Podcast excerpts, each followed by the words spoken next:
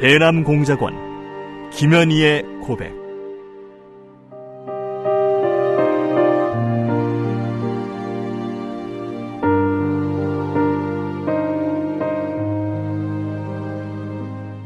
나는 김정일의 친필 지시로 1988년 남조선에서 열리는 서울 올림픽을 파괴할 때 대한 공작 임무를 받고 100여 명의 남조선 노동자들이 탔던 비행기를 공중에서 폭파시켰다.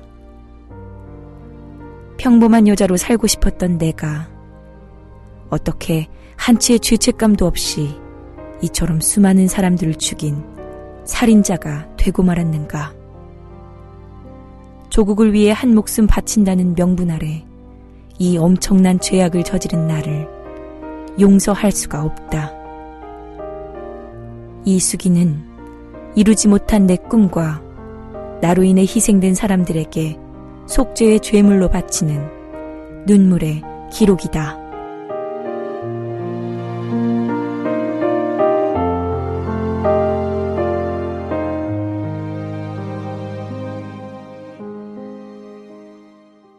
남산 지하 조사실 34번째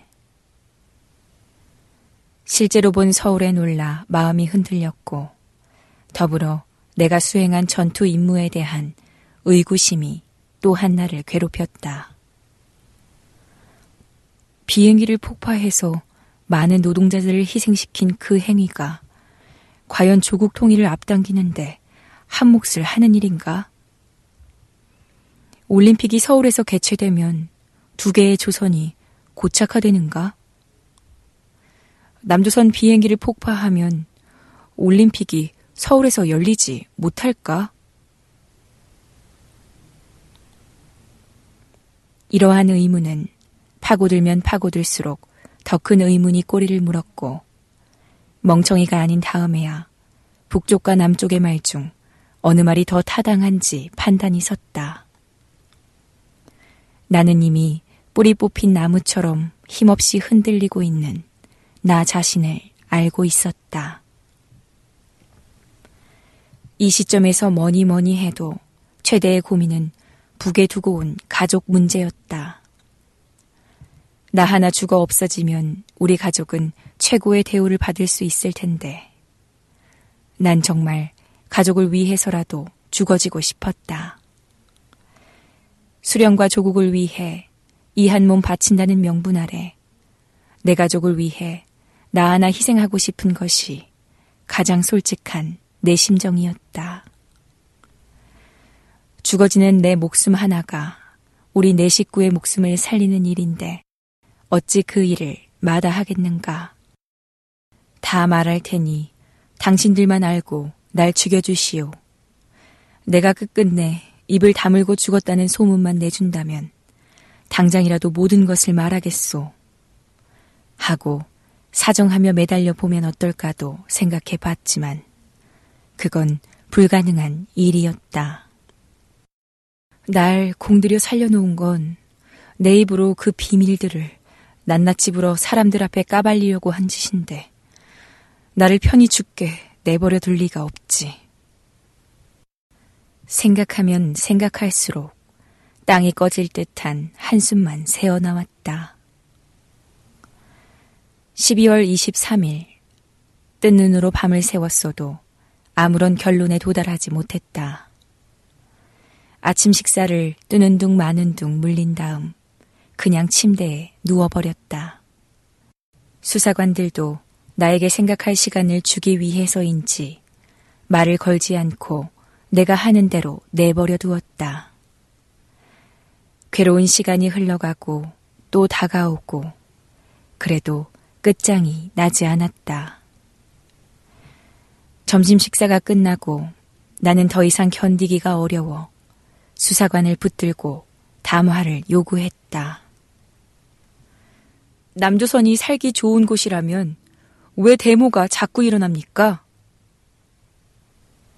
수사관은 내 마음의 갈등을 간파했는지 북조선에서는 그나마 데모할 자유라도 있는가? 하고 반문했다. 그리고는 다시 어제 했던 말을 차근차근 되풀이해 가며 나를 설득시키려고 들었다. 북에서 온 사람들이 가장 큰 고민이 가족 문제라는 거 우리도 잘 알고 있어. 너도 이 문제가 가장 궁금하고 걱정이 되겠지. 우리도 가족이 있는 사람들인데 그 심정 모를 리가 있나. 그런데 그 문제는 네가 저지른 행위의 정당성부터 따진 뒤에 생각할 일이야. 비행기에 타고 있던 사람들 모두 115명으로 그들은 정치와 사상, 이념과는 아무런 관계가 없는 성실한 노동자들이었다는 거 어떻게 생각하나? 이 끔찍한 죄악을 숨기기 위해서 너는 죽으려고 했어. 네가 이 일을 행하는 순간까지 조직을 위해 정의로운 일을 한다고 생각했겠지. 그런데 이제는 깨달을 때가 됐어. 아니, 이미 깨달았을 거야. 깨달았다면 너는 과감히 정의의 편에 서야 돼. 이건 결코 배신자가 되는 일이 아니야. 네가 만일 정의의 길을 택한다면 너의 가족들도 희생을 감수할 것이 틀림없어. 너는 속았기 때문에 너를 속인 편을 위해서라도 더 이상 고민할 필요가 없는 거야. 우리도 네가 고민하는 모습을 보고 있기가 괴롭다는 것을 알아도 빨리 결단을 내리는 게 좋아. 수사관의 설교는 끝이 없을 것처럼 이어졌다. 그들은 나를 이해시키려고 온갖 단어를 다 동원했다. 내가 다른 반응을 보이지 않고 고개를 숙인 채 손장난만 하고 있으니까.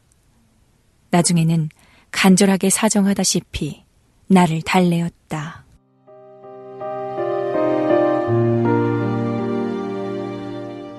대남공작원 김현희의 고백, 랑독의 박수연이었습니다.